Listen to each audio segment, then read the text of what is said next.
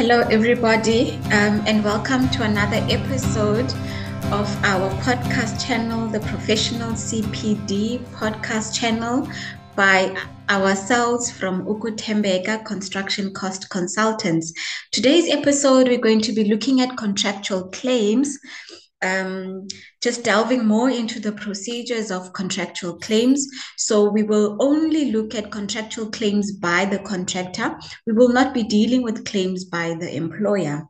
And so before we start, this topic is dealt with in much more detail in one of our courses titled Standard Forms of Contract Fundamentals, where we look at the comparison between JBCC NEC, FIDIC, and GCC.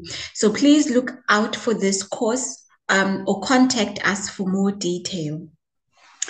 Um, as usual, I'm not alone. I have my colleague Johan Viljoen with me. And so, as we normally do, Johan and I are just going to just unpack unpack more and more into this topic and and hopefully we all get to take some nuggets and go and, and, and, and implement our projects better as we believe that we don't stop learning, we always have room for improvement. So if I can just go straight into it, Johan, just by definition, what is a claim? Good day, good day, everybody. Thanks, Q. Um, yeah, by definition, I would, I would, in short, say that um, it is understood to be a demand or a request for something which uh, is the claiming part what the claiming party considers is due to him or her.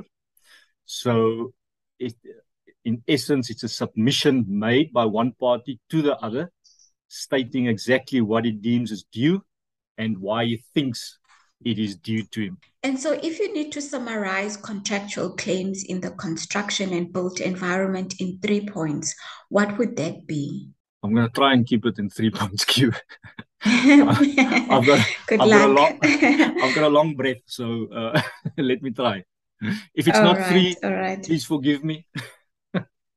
As long Uh, as it's at least three. Okay, no, at least. So I think in general, if a contractor is entitled to extension of time, cost the cost part of it is not an automatic entitlement. And I think sometimes contractors forget that. And that needs to be focused on. I'll I'll make a couple of reference uh, in a while on that um, a bit later on. So so if if the contractor is entitled to time uh, and it is approved, you will need to get paid for that time related cost. But obviously, that doesn't happen in general, it doesn't happen automatically unless it is uh, stipulated in the specific conditions of contract or in the particulars or uh, in additional conditions or ter- additional terms and conditions.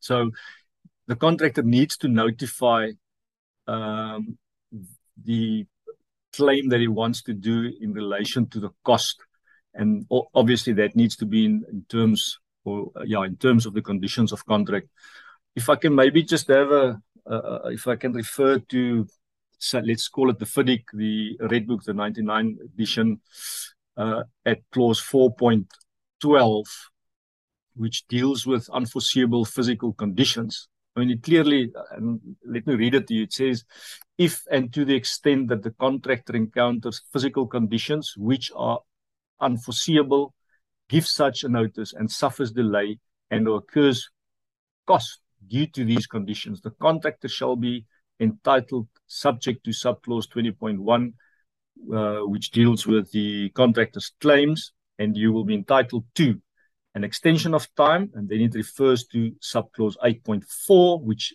expressly deals with extension of time for completion. And then the next point, it says payment of any such cost which shall be included in the contract price. So it clearly differentiates between the cost part of it and the time part of it. So the procedural process as stipulated in the conditions of contract, um, obviously also the particulars or the specials uh, that needs to be adhered to. And all the conditions of contracts, the, the JBCC, the FIDIC, the NEC, and the GCC have provisions of a time barring clause, which means that if specific things does not happen within that specified time, the party claiming will lose his entitlement. Uh, and the clause and the courts do apply this rigidly. So the contractor needs to look out for that. Now, Johan, the most used general conditions of contracts are the JBCC, FIDIC, NEC, and the GCC. Which ones are you going to be taking us through and unpacking during this episode?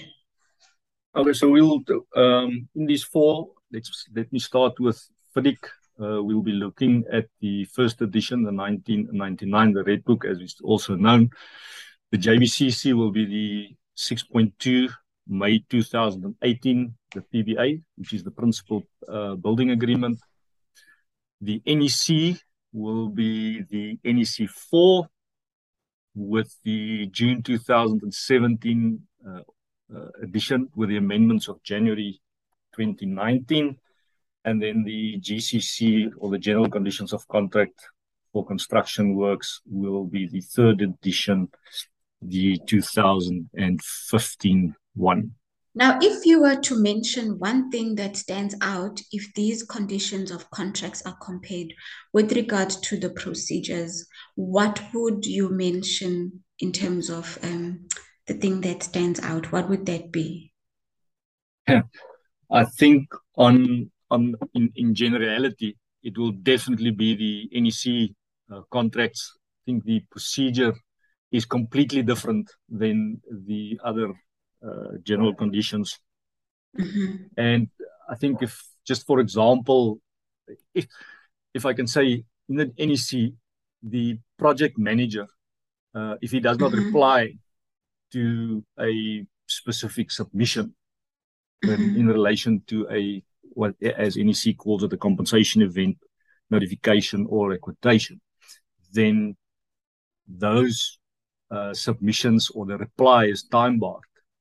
And mm-hmm. there's specific sanctions to it so if if if the contractor submits submits the compensation event notification and there's no reply within the specified time then it's treated as, as accepted so if we equally look at the FIDIC and the GCC there's no strict sanction if the engineer does not reply to the contractor's claim within the, uh, the stated time.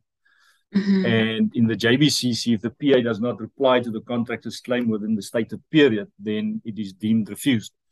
So the NEC works different, and I think it's a bit more, bit more equally distributed between the parties. The the mm. I want to I want to call it fairness between the yeah, parties. Yeah, there is a lot of fairness with NEC.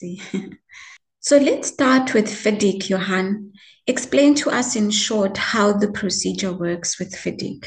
You say in short, uh, Q. okay. Let's try. Let's try. It's not so short. I, I, it's definitely not so short. um, right. I think most of the things or the procedural thing starts in clause 20.1. Um, clearly states in the specific clause what the procedural requirements are. And I think the firstly, uh, a notice must be provided or submitted by the contractor within 28 days of the contractor becoming aware or when the contractor should have become aware of the event or circumstance. So I think that's very important. And it also clearly states that if the notice, that specific notice is not submitted within a 20 day, 28 day period, the contractor will, will lose its entitlement completely. So that's a time barring clause, um, which the contractors must obviously be aware of. If it's not done, then you will lose in, his entitlement and everything just stops there. So, um, and I think apart from this notice in clause 20.1, the contractor is also required to submit any other notices as required in the conditions of contract. And if I can maybe do an example and refer to clause 4.12 again, on the unforeseeable physical conditions. Uh, let me just read that and then think there would be a bit more clarity on it. So in the second paragraph, it states if the contractor encounters adverse physical conditions which he considers to have been unforeseeable, the contractor shall give notice to the engineer as soon as practical. And then it goes on and state what the notice must say or what must be included in the notice. So this notice shall describe the physical conditions so that they can be inspected by the engineer and shall set out the reasons why the contractor considers them to be unforeseeable. The contractor shall continue executing the works using such proper and reasonable measures and so on and so on. So it's quite clear that there's a, another notice. Uh, another notice must be submitted by the contractor to the engineer. And I was on a project I was involved in where this specific notice was required and the notice was not submitted. And the argument from the engineer was that the employer's interests were uh, prejudiced because of this notice that was not submitted and it couldn't be inspected and it couldn't be mitigated and so on and so on. Now, rightly or wrongly, that was the argument.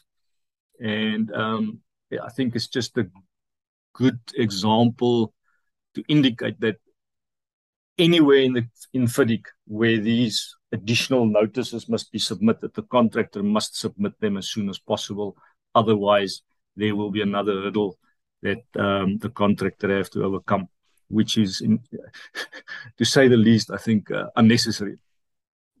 Um, and then, okay, if you go on, the, the notice has been submitted now, or all the notices that's been submitted, and then the contractor needs to submit a fully a fully detailed claim within 42 days of becoming aware or when he should have become aware of the event or circumstance. So uh, there's a 28 day period, and then you've got 42 days, not from day 28, but from when he should have become aware of the event of circumstance to submit it. Okay.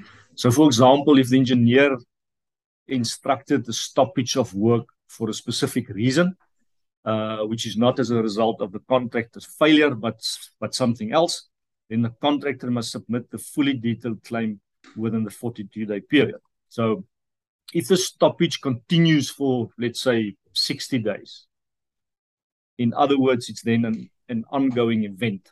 The contractor must submit an update monthly as an interim claim. So if it's if it if it's longer than uh, the 42 day period, then uh, updates must be submitted as interim claims. So in, in this instance, a final claim shall be submitted then within 28 days after the end of the effect resulting from the event or circumstance. So then you've got 28 days after uh, after the event or the circumstance. So the contractor may, if if the contractor cannot make these interim claims or claims in the specific time period, he may write to the engineer and he then may propose a new submission date or period. And the engineer can then respond and say yes or no. Obviously it needs to be, be needs to be fair but uh, a longer period may be agreed between the engineer and the uh, contractor. So uh, the engineer is also then, when the submission is made, the engineer is required to determine the claim in accordance with clause 3.5 and within 42 days after receiving the claim. Or if he uh, requests additional information, he's got 42 days to evaluate or determine the claim. I think it's a, Uh, what is of importance here is that the engineer, even if further particulars are still outstanding from the contractor, the engineer must give his response on the principles of the claim within the 42 days. So he needs to he needs to let the contractor know, yes, the principle of this is this is correct. So that would be accepted. And for example, the other part know that's not accepted for this and this reason. So the principles must be must be uh, uh, um, responded on within the 42 days period. So and and again, remember uh, we we touched the, the, the topic a bit earlier remember that if an extension of time is required, clause 8.2, 8.4 must be referred to. It does give you a list of, of, of uh, events that uh, attracts additional time. So that needs to be uh, referred to in your in your claim submission. If mm-hmm. cost is claimed, the specific clause or clauses must be referred to because that tells the engineer or the individual that's determining the claim, it gives them the detail and say, this is my entitlement and this is be- this these clauses is the reason why I have an ent- entitlement to it. So it's very important to um, to get that into this the submission. So I think what contractors sometimes and engineers for that matter sometimes forget is um, clause 3.5 because mm-hmm. 3.5 is also very much part of the procedure. Now, clause 3.5, let me just read it. Um, or maybe before I read it, in most of the FIDIC contracts that and projects that I was involved with, some of the engineers they're not so I want to use the word keen, but they they do determine the the claim, but there's no really taking clause 3.5 for that matter into consideration in consideration for the for the full meaning of it, if I can call it that. But let's let's just read it and uh, we'll discuss it quickly. So it says, whenever these conditions provide that the engineer shall proceed in accordance with this subclause 3.5 to agree or determine any matter, the engineer shall, not maybe or can, shall consult with each party in an endeavor to reach agreement.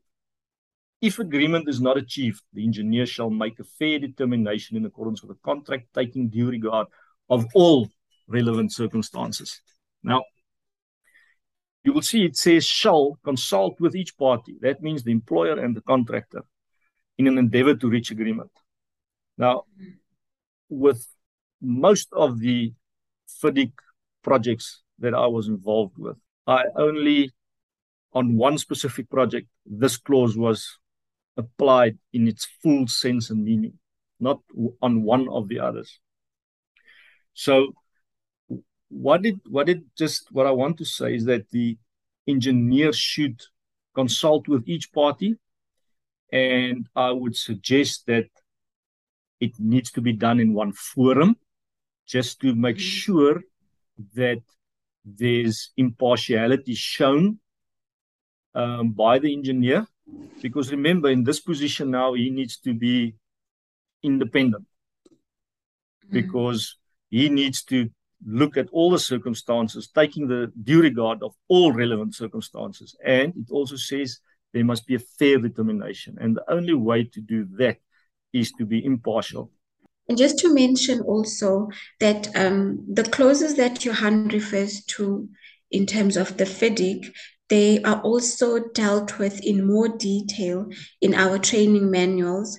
And our manuals also include a list of these clauses. And this is found in that course called Standard Forms of Contract Fundamentals, where we do the comparison between JBCC, NEC, FIDIC, and GCC. And so just to move on, um, Johan, what how, how do the procedures work when it comes to JBCC? Can you please just take us through that and unpack the details for us? Okay. Uh, exactly the same as FIDIC. No, okay.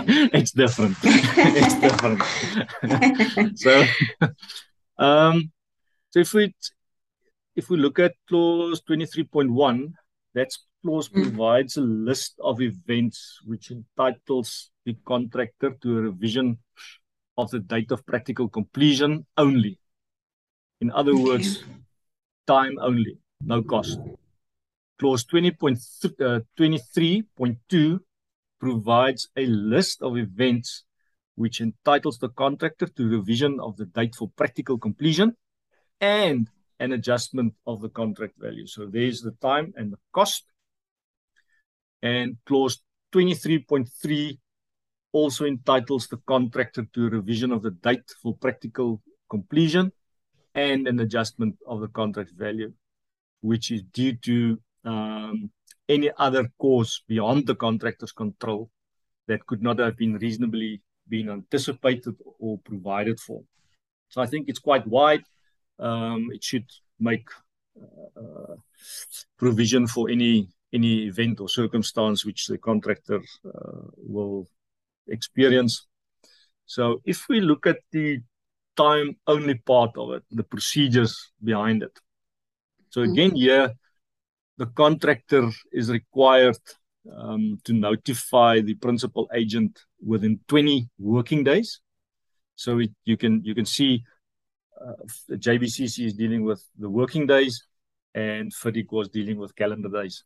So it's mm-hmm. 20 working days of becoming aware or ought reasonably to have become aware of the potential delay.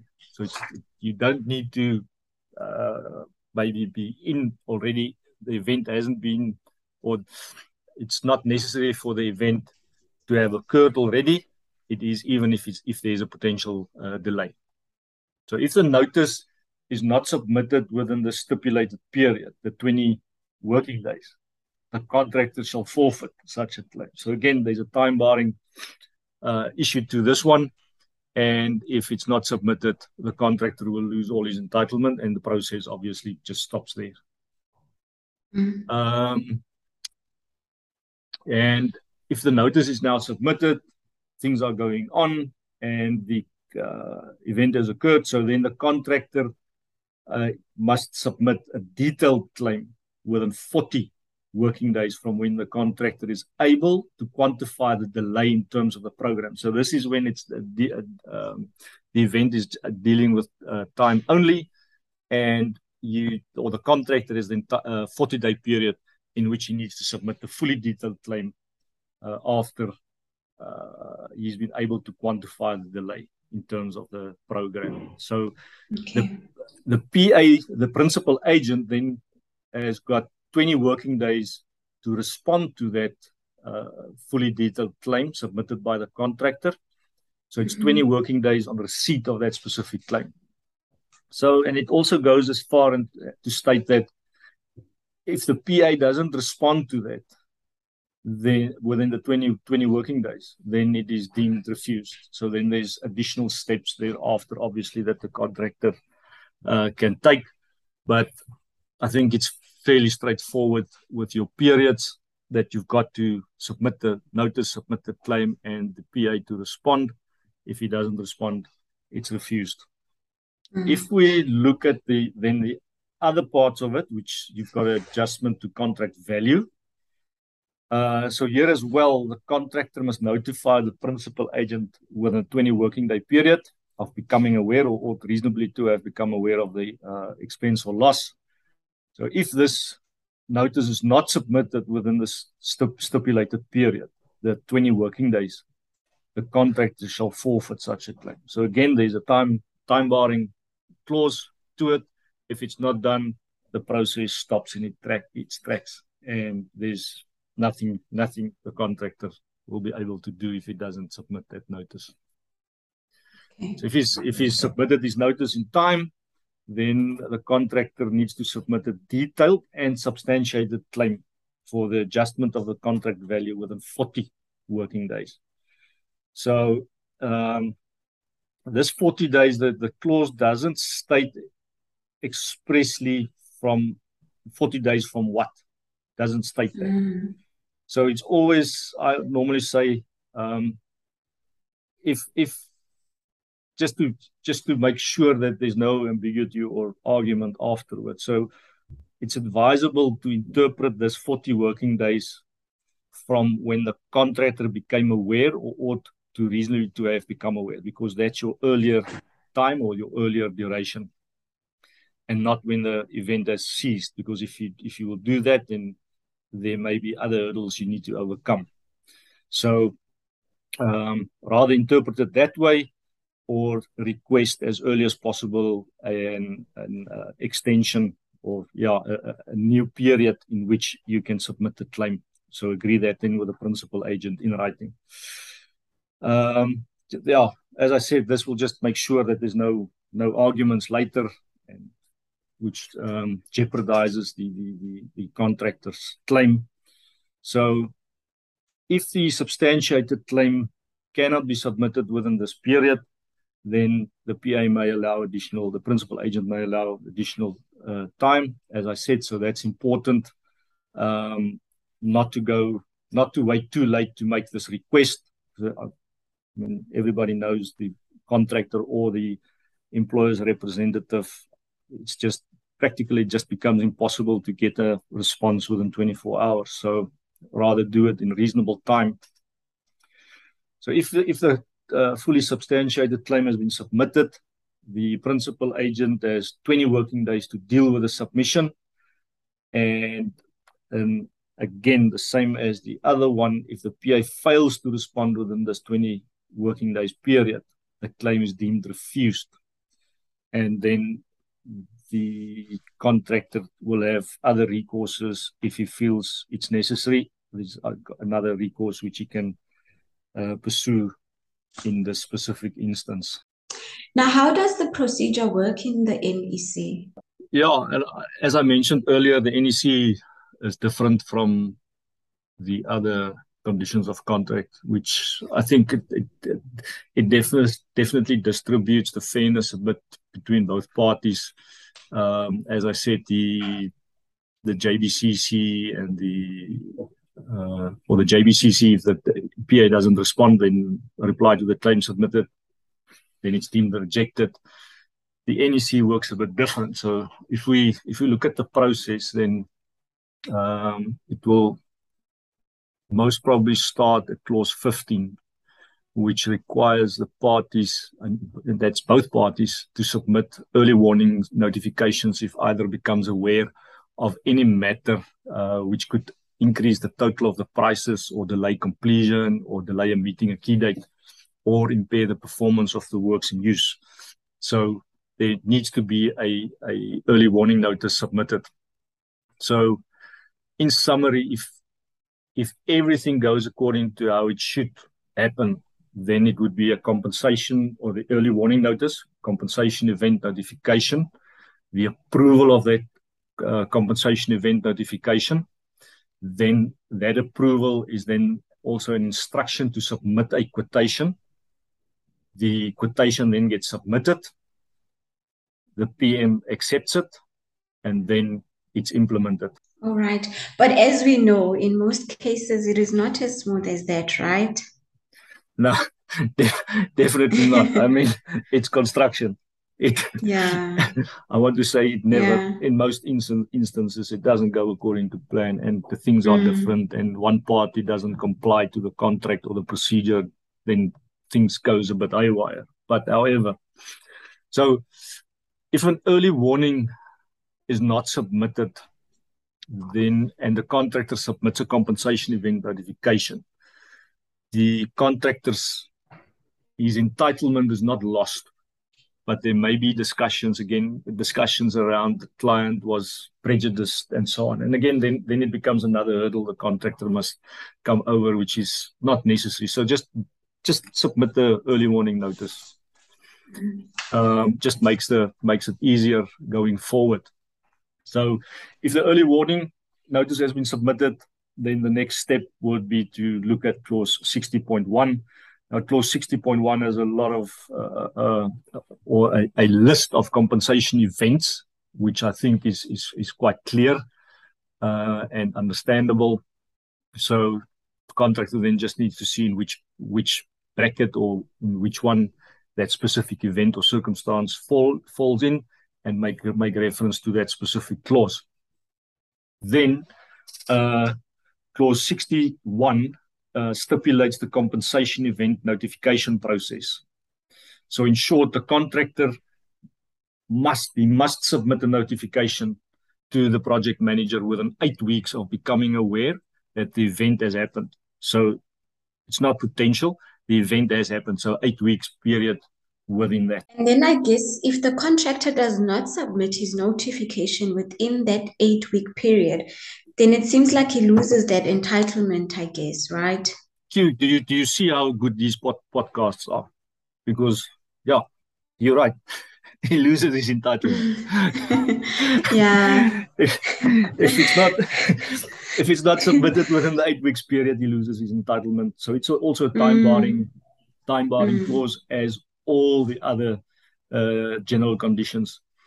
So they although they in the specific clause where the eight weeks are mentioned in the NEC, there's um, specific instances which the eight week period does not come into play. But I will not elaborate on it now. And I think the contractor must just have that mindset of eight weeks for any mm-hmm. event or circumstance because then there's no no arguments or ambiguities around it again.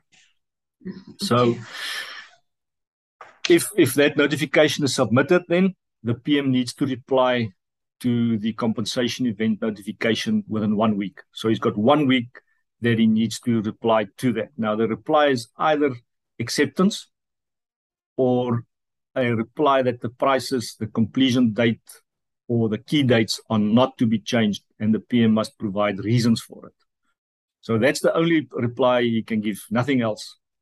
So um, if it is accepted, then the PM instructs the contractor to submit a quotation. So he says, okay, Mr. Contractor, submit a quotation.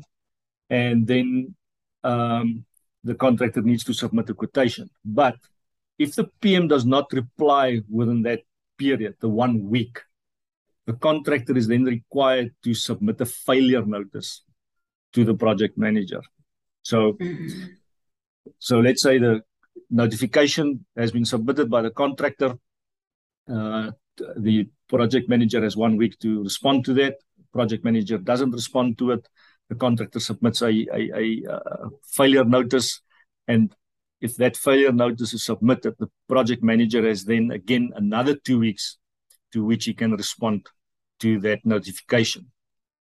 So if the PM, the project manager then again fails to reply to that two weeks uh, failure notice, then that specific compensation event is treated as accepted. And it's also uh, seen as an instruction to submit quotations. So then, okay. so then the contractor has then three weeks to submit a quotation. Um, and that three weeks is from when the instruction is given or when it's deemed given. In other words, if the uh, project manager has failed to reply to that failure notice. So that's when the right. time starts to run. The contractor p- prepares uh, the quotation and the conditions of contract, I think, is very clear on what must be included and how the contractor must go about in calculating the delay and the cost. So, uh, our you will know our NEC course delves a bit deeper into this. Yeah. So, yeah if the contractor then submits the quotation, then the project manager has to reply to it within two weeks. Then what does that reply look like? What must that reply be? So I think again, and what makes NEC, uh, I want to say user friendly, very much administrative uh, uh, uh, bound, if I can call it that. Um, so the response is only one of the following. It is either acceptance of the quotation, which means then it needs to it's implemented, or it's an instruction to submit a revised quotation. So obviously, then the project manager didn't agree with something on that specific quotation, uh, or that the project manager will make uh, his own assessment. So that's that's the uh, responses that he can give: either acceptance, re- resubmit, or revised quotation, or he will do the assessment himself. It's important that the project manager must provide reason if he if he uh, uh, uh, instructs a revised quotation. You can't just say submit a revised quotation. You must give reasons for it.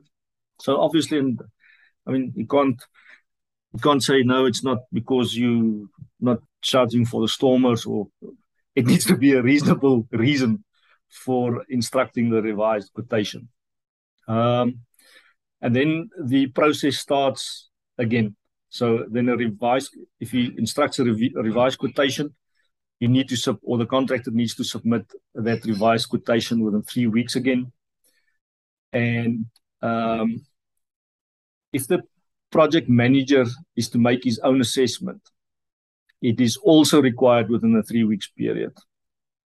So it's also important to note that um, if that there is no limit to how many times the project manager may instruct revised quotation. So the conditions of contract doesn't state now it's limited to five revised quotations before the project manager can make his own assessment. But I think a reasonable project manager will maybe go for one or two instructions for a revised quotation. And then if he's still not happy or there's still no agreement to it, then he needs to do his own assessment to it. I don't think because it just in in practice it just wastes everybody's time if he just keeps on instructing a revised quotation. So if this quotations are submitted, then the PM uh, obviously has got his time period in which he needs to reply to it. And if he doesn't reply within this two week period, the contractor again needs to submit a failure notice.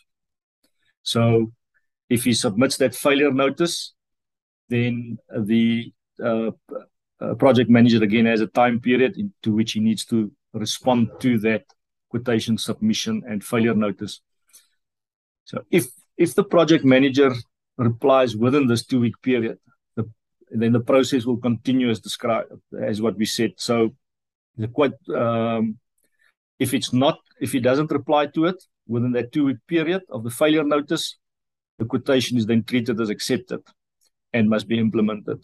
Um, the other thing that needs to be uh, looked at is if the contractor is informed that the PM will be doing the assessment, the PM is also uh, he's got three weeks to do his assessment in.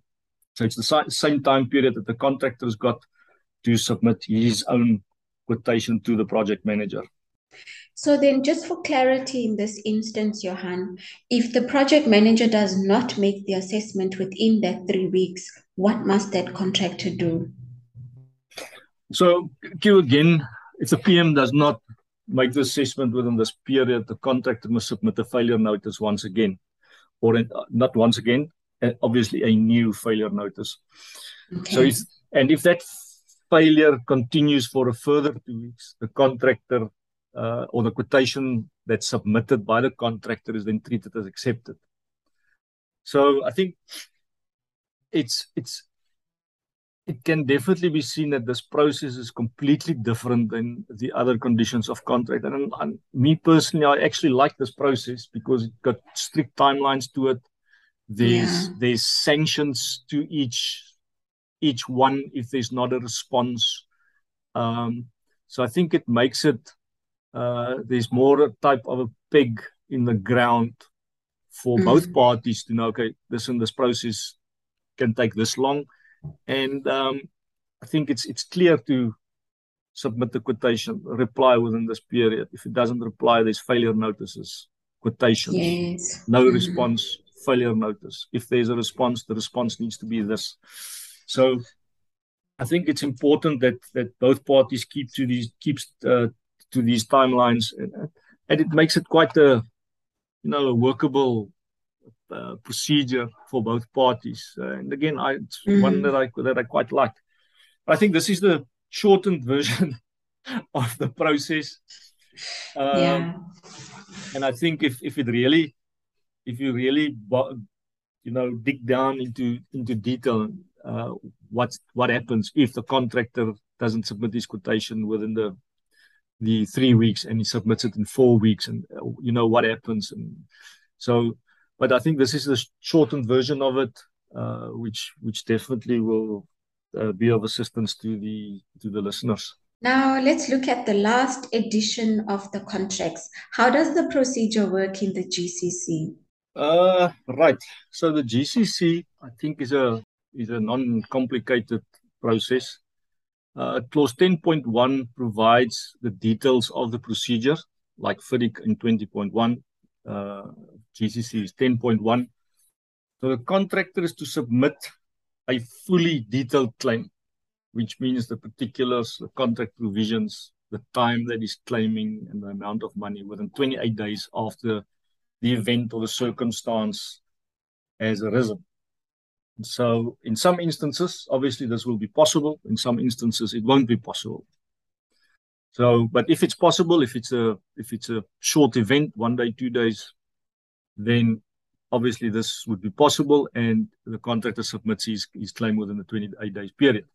But if it is not possible, if the contractor is not able um, to either provide the particulars, the contract provisions, the time that is claiming or the amount within this period of 28 days, then the contractor uh, needs to submit a notice to the employer's agent within the 28 day period. And it's in essence, this notice is to state that he, the contractor intends to make a claim. So if you if you if you can submit a claim, you submit it. If you can't submit a claim, 28 days uh, no, or notice within the 28 days. So if the event is ongoing, then it works very similar to the uh, FIDIC. Then updates must be submitted monthly, and a final claim must be submitted within 28 days after the end of the events.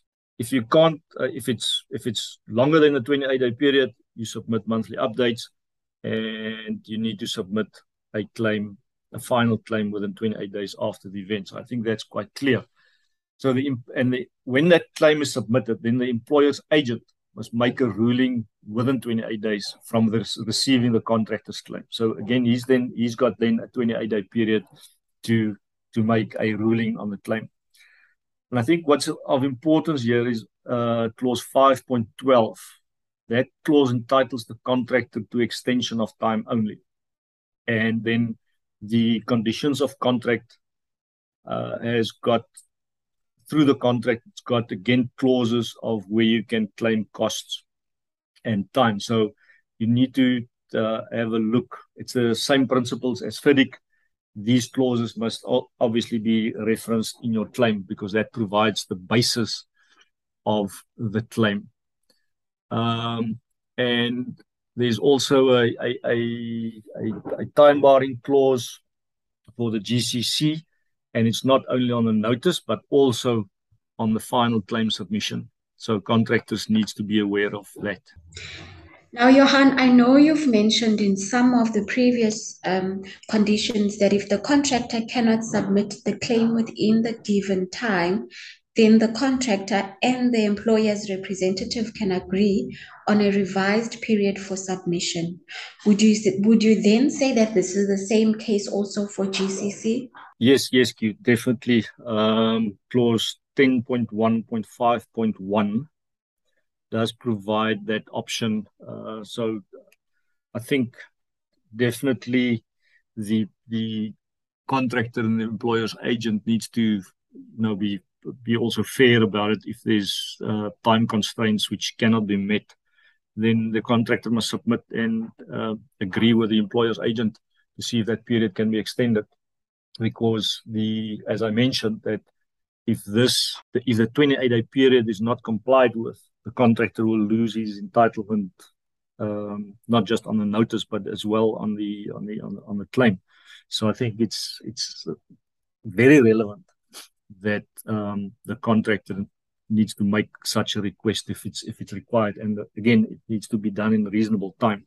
Yeah, to I think in, in, again this is this is the short procedure for the GCC, and um, if if some of the listeners need some more assistance or got more questions, um, please contact us regarding that. In closing of this episode, what should contractors look out for when submitting claims, Johan? I think the safest thing is uh, just don't get involved in construction. no. We love we love construction. yeah, no. Every day is different. Every day is different. Uh, mm. Q, yeah, I think in in, in summary, um, that I think the contractor needs to ensure that he stays within the specific time periods the engineer or the employer's representative needs to make sure he stays within those specific time periods. Um, that's for notices and claims. Another thing which I know for a fact contractors are not that that keen on or sometimes gets gets it's let's let me rather use the word forgotten is uh, contemporary records because that obviously that forms a uh, forms part of the evidence uh, that's submitted to substantiate the claim. So the contemporary records are very much important. And another thing is also the uh, there needs to be open communications between the employer's representative and the contractor, and um, contractor needs to just keep the keep the employ uh, the representative informed of an ongoing event, what's happening, where they at, what mitigation factors are, are, are, implemented, and so on. So just to have that open channel of communication, uh, I think it also just makes if the if if if there's open discussions, then it, the value and time it's just an, uh, part of the human nature. It's just more palatable for the other party at the end of the day. Mm-hmm. And I mean, yeah, contractors are contractors. Um, and it needs to be contractors needs to be transparent. Don't have something here up the sleeve. Be open, um, and I think that also goes for the employer's representative. Be transparent, be open. Then things are generally resolved in on a more fair basis and uh, much quicker. So be be transparent, um, and the contractor needs to make sure that the submissions clearly, clearly, clearly identifies the, the cause, the effect, and also refer to the clauses that the contractor is relying on. Because if, if this is not detailed, then the claim, in essence, it will be stillborn because you've got the contract's got one bite at the cherry. There's no two bites at the cherry. So make sure there's sufficient detail of it, sufficient contemporary records, uh, the clauses are referenced correctly. Uh, the other thing that needs to be uh, looked at is um, the notices needs to include whatever is required by that specific condition of contract. So if if the if the clause says that the notice needs to include a description of the event, make sure there is a description of the event. If it says you need to put the clauses in that you intend on uh, uh, base your claim on, make sure it's included.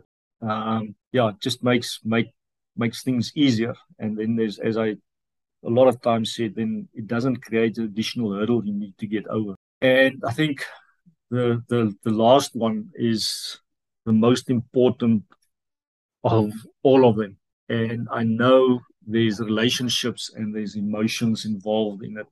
And the engineer and the contractor actually needs to or i'm saying engineer the employer's representative in general needs to steer away from emotions. Um, there's a contract in place and the contract needs to be honored by both both parties and their representatives. So if there's a doubt to submit a notice submit it because if that notice is not in there's no entitlement or a potential entitlement even. A notice can always be retracted.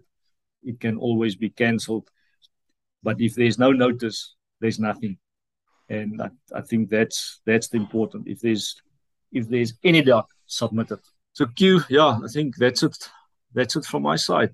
Thanks a lot. Thanks. Thanks very much, Johan. Thank you for your time. And so, ladies and gentlemen, we've actually come to the end of today's topic, which was unpacking the procedures um, under claims or contractual claims. And we hope that this was an insightful conversation or rather an insightful process flow. And we certainly hope that um, it, it, it will help or just cast doubt if somebody had any doubt before listening to this podcast. And so, thank you very much for your time for tuning into our podcast. Until next time, we'll chat to, to you again.